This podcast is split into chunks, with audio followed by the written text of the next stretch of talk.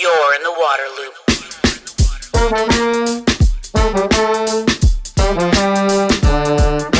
Waterloop, Waterloop, Waterloop. This is Waterloop episode number 125, State of the Beach, 2021 edition. Healthy and resilient coastlines depend on action by states to properly manage development and prepare for climate change. While the Surfrider Foundation's 2021 State of the Beach report found only two thirds of states performing at poor to adequate levels, nine states did improve their scores from last year. The highest scoring states had strong policies for coastal building setbacks, restrictions on coastal armoring, limiting development in harm's way, and advancing progressive sea level rise policies, as discussed in this episode with Stefanie Sekich-Quinn, Coastal Preservation Manager at the Surfrider Foundation. Stefanie also explains why Gulf Coast and Great Lakes states have low grades, the role of the federal government in state actions, and how advocates can use the report to drive change. Before starting the conversation, I want to mention that Waterloop is a nonprofit media outlet that depends on your interest and in our funders and sponsors. Waterloop is made possible in part by grants from the Walton Family Foundation and Spring Point Partners. Waterloop is also supported through sponsorships by Hydraloop and High Sierra Showerheads. I'm going to talk briefly about these two companies that are advancing water sustainability and then start the podcast. You can also support Waterloop on Patreon. Thank you for listening. Waterloop, The Consumer Electronics Show is the largest and most influential technology event in the world. In 2020, water stole the show. That's when an in home water recycling system called Hydraloop debuted. Hydraloop takes the water from showers and washing machines and then cleans it so it can be used again. Hydraloop was awarded Best of Innovation in the category for sustainability, eco design, and smart energy, and also won Best Startup, Best Sustainable Product, and the overall award for Best of the Best, beating more than 4,000 competitors.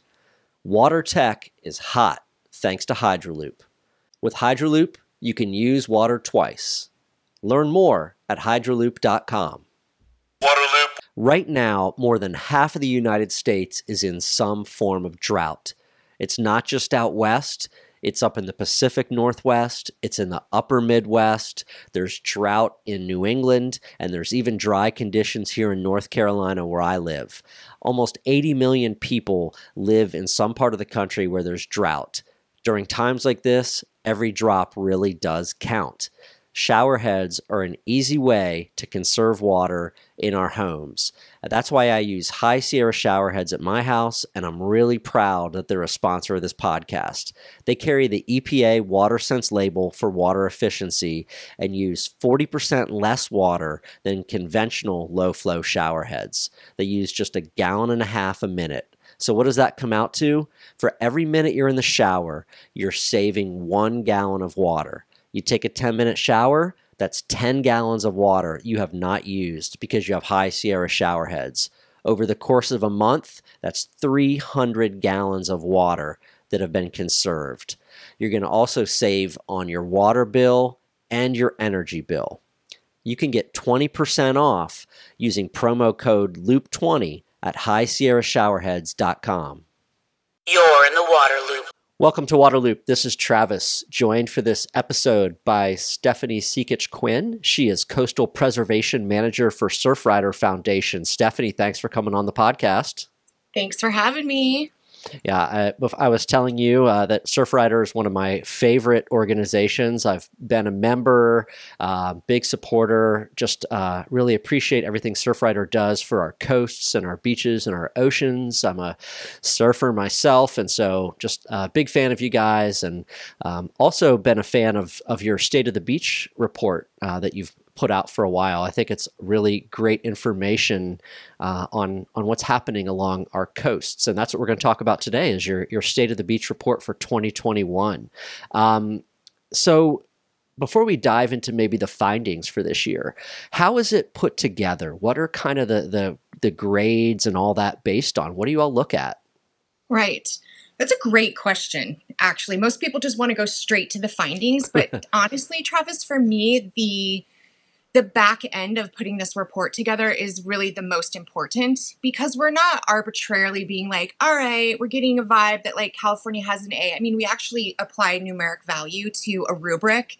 Uh, we have 16 little things that we grade, um, we assign points to them. Uh, and we really do want to make sure that this is based on concrete laws and policies. So, what we do is we look at three things in particular. We look at the laws and policies they have on the books presently. We look at what any legislation was passed during the past year from the previous report. And then, most importantly, we look at implementation because you can have all the pretty laws on the books, but if you're not implementing them, then they're not there. So um, we spend the entire year, like I'm already starting for next year's report, um, you know, making sure that we really uncover every stone and look at any policies or laws or just even like if a governor you know does a press release about something important. Um, we just try to get a, a real good balance of what each state is doing and then again put that numeric value to it so it's very concrete and not arbitrary I love that emphasis on implementation. You're so right. There can be all the laws put out there or all the, the policy decrees that you want or all the lip service that you want, but if things aren't actually happening on the ground, what what good is it? It's it's no good at all. so exactly. Um, and yeah, so we can dive into the findings and uh, love to hear what the what the big narrative is this year. What what are you all saying about the state of the beach? What's interesting. So first of all, thank you for being a fan of this report. I feel like it's like my baby, and like every year I birth it. and I'm, of course, obsessed with it because I'm, you know, do so much work on it. Um, but this year in particular, over the past five years, was really fascinating because we had a major increase in grades. So this year, nine states improved a letter grade, which is very significant. In the past, it's only been like one or two states that have increased by a grade level. Now they can change their points, but the points doesn't mean that they get a better grade. So um, so shockingly, yeah, nine states improved their grades. Georgia had the biggest increase. Hmm. It went from an F to a C minus. And I'll give away the secret to that real quick is they basically have upped their sea level rise planning tremendously. And we can get into kind of the, the nuts and bolts of that later. Um, but that's suffice to say that was a shock to us. Um, I mean, a state trying so hard, going from an F to a C minus is, is very impressive. Um, the reason why there's some changes is twofold.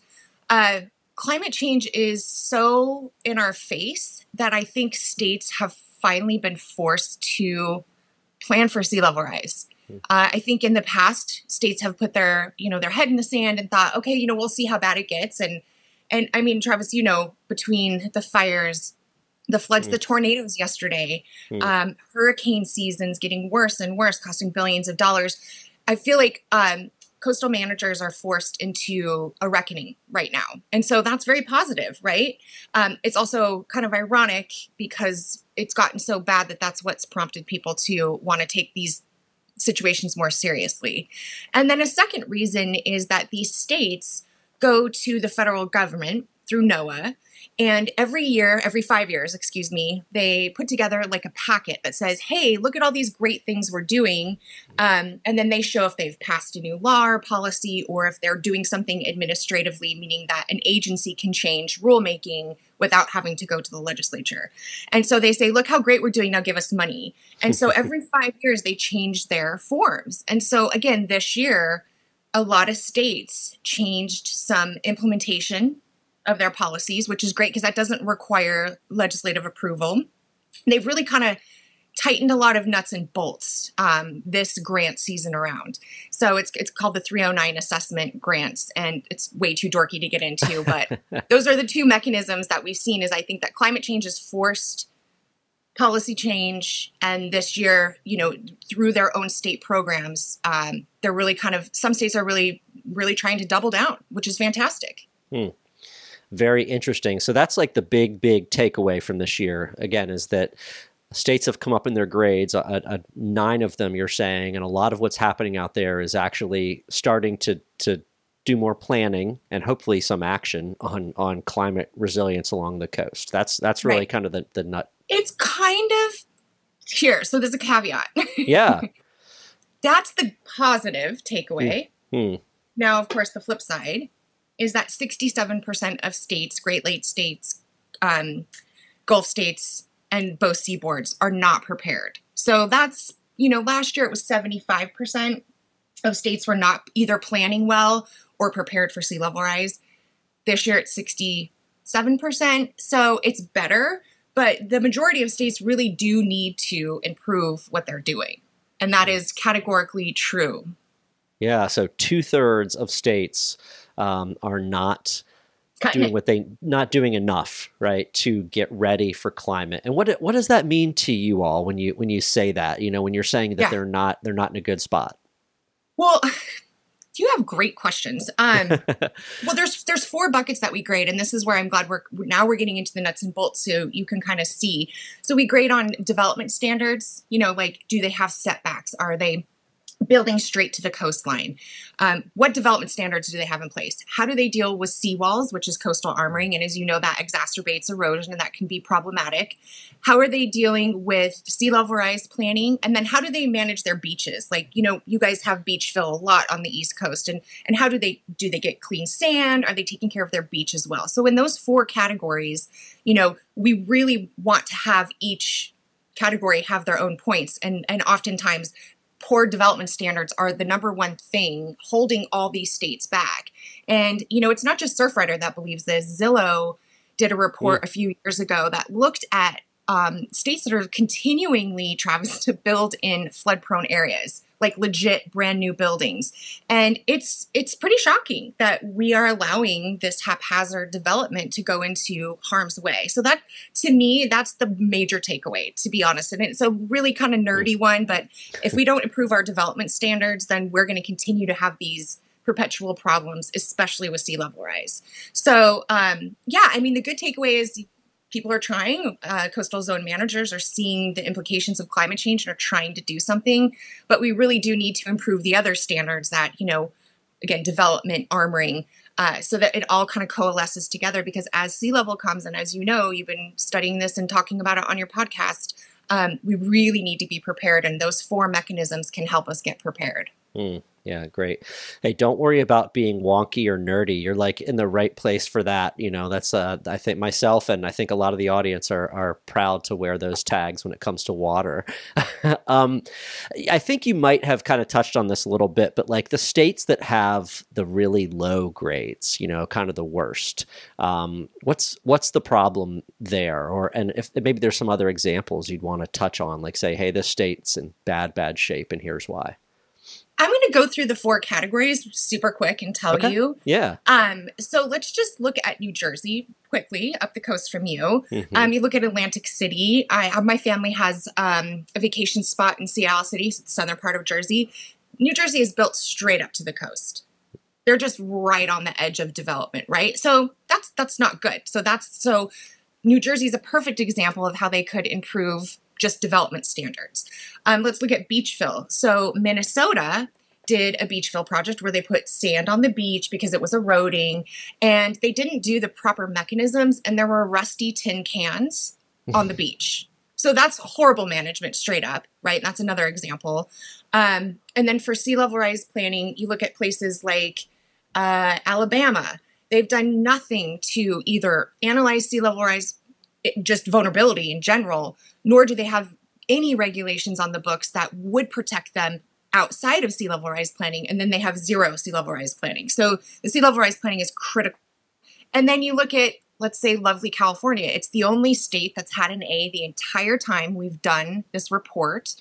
But they are really some of our regulators are just allowing haphazard armoring to take place. Mm. And that is again problematic because when you put up a seawall up on our, your beach it robs the natural flow of sand. And so you know you really are taking public access away or even sandcastle building or if you don't really have um, proper armoring standards in place. So those are four examples in four different states where they need to improve what they're doing. Um, and so it kind of really does shake down into the categories and, and where we see growth and where we see them languishing really All right, thank you. The great examples. Um, I do like to try to focus on the positive a lot on this podcast as well, because there is Yeah. good good things out there. We want to hold that stuff up. So, on the flip side of that question, the states that are doing the best, that have great grades, uh, what's going on there? Why why did they get those good grades? Maybe some examples again. Absolutely. It's so funny because I was immediately going to to transfer into the positive because I'm like you too. I mean, the climate crisis. If I tell you how much climate science I read on a daily basis, it makes me, you know, um, Yeah. yeah. and every like every story you see in the in the traditional media it's just like bad bad bad stuff and sure it's out there and we have to know and be aware um, but you know let's let's hear about progress too Exactly. And let's highlight it. Like you said, let's hold it up because it gives examples for other whatever comparisons there is. So, yes. So, again, California was the only A for the whole time we've been doing this specific version of the report. And then this year, Maine and Maryland got A's. And what they did is they per, they upped protecting environmentally sensitive habitat and habitat that will help buffer sea level rise. So they're really, again, not only just having great development standards, but they improved protecting open spaces, environmentally sensitive habitat. They doubled down again on sea level rise planning. Um, I believe it was Maine had an improvement on how they're doing beach monitoring. So every year, these states are really improving all their four categories, and they're they're- doing some of the hardest ones, as I mentioned, which is you know development standards Mm. and you know not allowing development in these special places. So that's a great example of what um, Maryland and Maine did. They both very much had similar tactics this year um, in terms of what they improved. You look at California, and we can really owe our beautiful coastline because if you if you look up up, up and down our coastline, we don't really have the skyscrapers that you know Waikiki or Atlantic City has. I mean, we we have proper development standards and setbacks comparatively to the rest of the country. And so that was passed in the 70s and it's really guided how our coasts has been or not developed really. Um, and then the other thing about California, and not because I live in California, I'm saying this, but every single year, the legislature and the governor, they are taking on so much for climate change. It's absolutely amazing. And and a majority of these legislative approaches are being passed and implemented. And that goes back to what we're talking about at the beginning is implementation.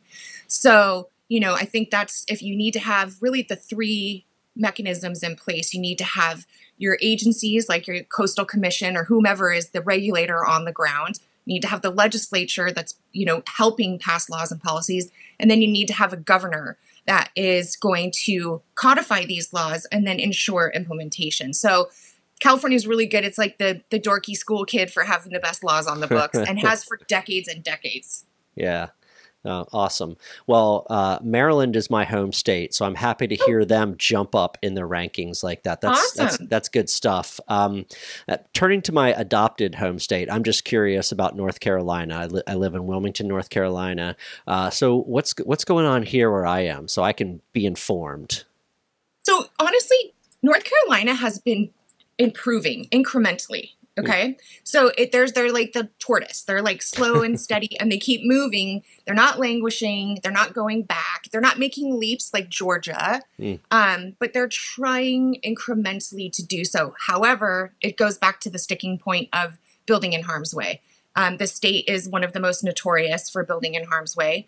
Um, and so until that practice ceases, um, North Carolina will continue to have problems. And, and it's not just the present moment of having good standards. What really is important to me is what is all of this going to look like when sea level rise is taking over our coast? Because it, it tr- again, not to be too too foreboding, but Yeah. you know, there's a lot of science that says these low lying areas, and you all are kind of like sinking on the East Coast. You have subsidence, and your outer continental shelf is very different from us on the West Coast. So, um, yeah, the, the biggest sticking point there is development. They've actually done some great stuff with sea level rise planning.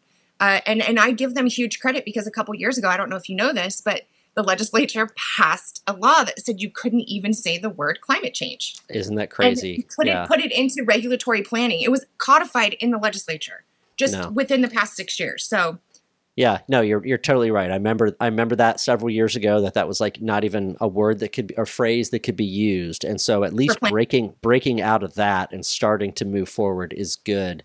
Um, but yeah, I mean, th- we've had a lot of these king tides lately this fall, right? And uh, I've been out there and kind of at the beach and some different places when those have been happening and seen water where I've never seen it before, you know? So that's part of sea level rise combined with these king tides and some storms and it's doing crazy stuff already for sure.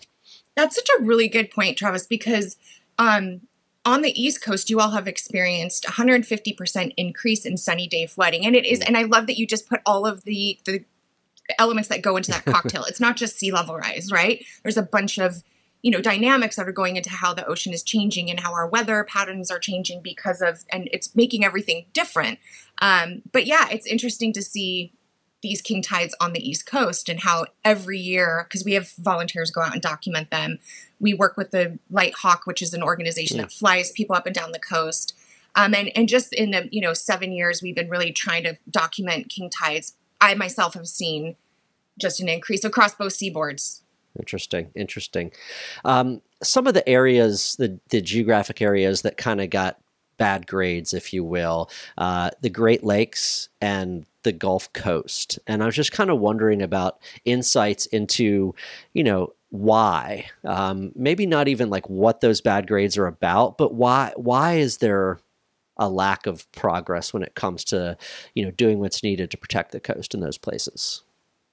It's a really good question. And I feel like there's a multitude of answers, but I'm going to make it slim. Um, I feel like there's not enough political will in these areas to really push the climate change and sea level rise planning that needs to take place. And if you lack political will in your community, it's it's like pushing a boulder uphill. It's going to take a long time to do so. So we really do it really does come down to, you know, having your vote counts right? Like I, Surfrider is a non-political organization, right? But um, you know, to ensure that we have decision makers in place that are going to get the political will to push these mechanisms. Another thing that's really important is is finances, right? Some of these states um, just don't have the finances to hire planners or do vulnerability studies or whatever, and so you know they're just kind of scraping by and they don't have the the resources to do it. And then really, I mean, I, again, not trying to be political here, but the the previous administration really, really hamstrung all of our states, our coastal states, um, and unfortunately, when when you have that lack of of leadership and foresight in places that already lack political will, they almost like slide back a little bit. So, and then finally, the most important reason is because they lack good laws and policies.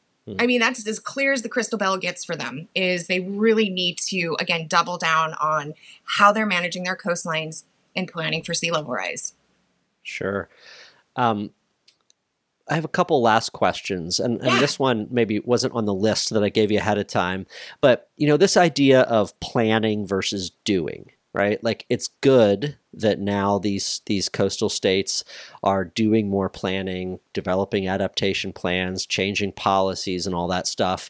Um, do you foresee a time when your report, when your grading, is gonna, you know, give them less credit for planning and and hold their feet to the fire over actually making like changes out there? Yes. Do you want a job? Like I feel like you can, you get like everything about this report. It's it's uncanny. Yeah, I mean, and, and that's and someone said to me, "Are you ever going to change your grading criteria?" And I said, "We might because Hmm. this is what climate change is all about: is adaptation, right? We might have to adapt how we look at this."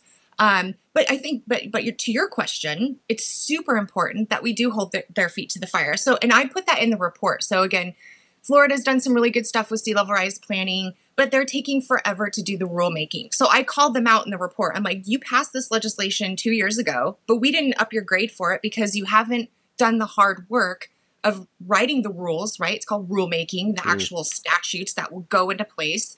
Um, and it to me, it sounds a little bit harsh for myself to say this, but it's like greenwashing, right? Like you can pass Mm. all the legislation you want, but we're going to call you out. And so, to to your question, I do. I'm positive that the report is helping, and actually, some states mentioned our report in their report. Like Surfrider says, we're doing this, blah blah blah. So awesome. there's a po- yeah, there's a positive part to it. Um, but I have to say, I am a little bit concerned that in a couple years, we're going to have to, yeah, really hold everybody's feet to the fire because we can't just keep doing the same report and they can't just keep doing the lack of implementation.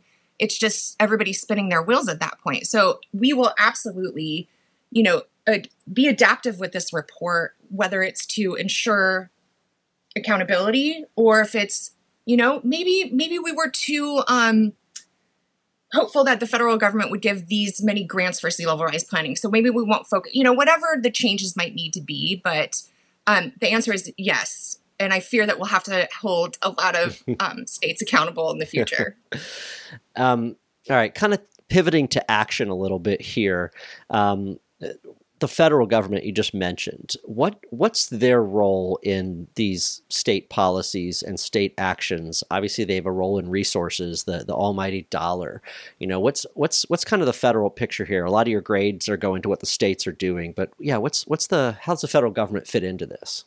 Oh my gosh, the federal government is at the nexus of all of this, and you're the only mm. person who's ever asked that. And again, it's, I'm going to get super dorky, but I'll stay up, up top here. Um, so it's my favorite law in the books. It's the Coastal Zone Management Act. It's a federal piece of legislation that was passed in the 70s, and it sets up coastal programs. And so um, each state basically has their coastal program, and they have to do all these reporting. And so we actually use one of NOAA's forms from the Coastal Zone Management Act and take some of their criteria and adapt it to ours. So we're actually using the same criteria that the federal government does, adapted to Surfrider's perspective, in order to give money to these these communities. Now that is the financial component of it, but if you read the law, it is very descriptive on how states must manage their coastlines. And so it really is a great situation here where you have a piece of federal legislation that's passed, that's decades in the making, that proves to be effective and that has very clear direction to states on what they should be doing. They update it on a regular basis. Well, Americans vote people in who want to update this. Uh, the, the, the act was updated a couple years ago to include plastic pollution. In the 70s, we didn't have that problem. Mm. So it's really the Coastal Zone Management Act and NOAA that are at the center of this. I like to give the analogy they're like the parents, they're like the grandparents, right? They're like the parents, like grandparents who let you do everything and then the states are like the parents and then the municipalities are like the kids. And so it's like if we don't have all of those family members working together um, at the local level things can can go really awry. So it, it is incredibly important that there is both policy implementation and support as well as financial support. Um, and then these agencies are really tremendous. NOAA NOAA has a lot on its plate.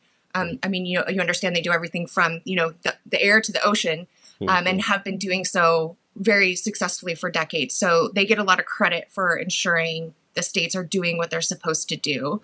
But it also comes to action, as you were saying, it goes back to what we're doing on the ground, right? Like I show up at my city council meeting all of the time being like, hey, what is that vulnerability study? Hmm. Um, so it's kind of like an accordion. It has to come from, you know, the very top federal level with substantive policy to, you know, community members caring. Well, you, you set up my last question perfectly, and that's about how this report should be used. You know, Surfriders got all these members all over the place, uh, lots of other people that are advocates for the coast and the ocean that, that watch what you all do, that hear about this report. So, what can they do with this information? What do you want them to do? so that is so it, it's this report is meant to influence decision makers but it's really meant for our community members and so at the end of each state um, we have recommendations that we say that the state should do. And really and inside um, the report we say use these recommendations write a letter to the editor um, saying hey i guess north carolina has some lackluster development standards in place. Or go to your city council and say hey there's a recommendation in this report that i read that you haven't done a vulnerability assessment for our coastline. So those recommendations can be pulled out. Um, but because this report has been gaining traction um, we're really trying to hire more people to be honest with you to write white papers and campaign plans for our states to go out there and do this because you can only ask so much you know for volunteers to do stuff but when you have multiple people on the on the front lines with you doing this, you're going to see more change. So that's kind of the um, the local community we want to be involved, and that's what Surfrider is. We're all local. That's why we're so successful, is because everybody Uh, most of our decisions come from our local, you know, we're kind of the opposite of the Sierra Club where it's like mm. top down. Mm. So local, local, local all the time for us and giving them tools to do that, which this report has. But even more so, this report we're hoping influences federal legislation. So, for instance, right now there is the Ocean Based Climate Solutions Act. It's a really substantive piece of legislation that's in Congress right now. And we want to show hey, this report has all these recommendations that are now within this piece of legislation. So let's pass this legislation. So it is, again, that accordion effect of it serves a purpose at the federal level, but it is most importantly used at the local level. All right. Well, I am going to open it up and look at North Carolina. I'm going to see what the recommendations are in there. I am going to write a letter and send it to the right place. Then that'll be my my uh, promise to you in exchange for you coming on the podcast and doing this interview. So appreciate it. I'll take it. Yeah. That's the best I've ever had. We should do this all the time. yeah, yeah. Well, I definitely plan to have you back on next year when the 2022 State of the Beach comes out so we can uh, find out what's changed and what's new. But definitely encourage everyone watching and listening to go check out this report, find out what's going on in your state, uh, take action based on it. Um, you know, all of our voices together do create change, right? But uh, Stefanie, awesome stuff. Thank you for coming on. Thank you so much. I really appreciate your podcast and all the important attention you're bringing to so many issues. So thanks again. Yeah, definitely. Thank you. Waterloop, Thanks everyone for listening to today's episode. A special thanks to Waterloop supporters, Spring Point Partners, and the Walton Family Foundation.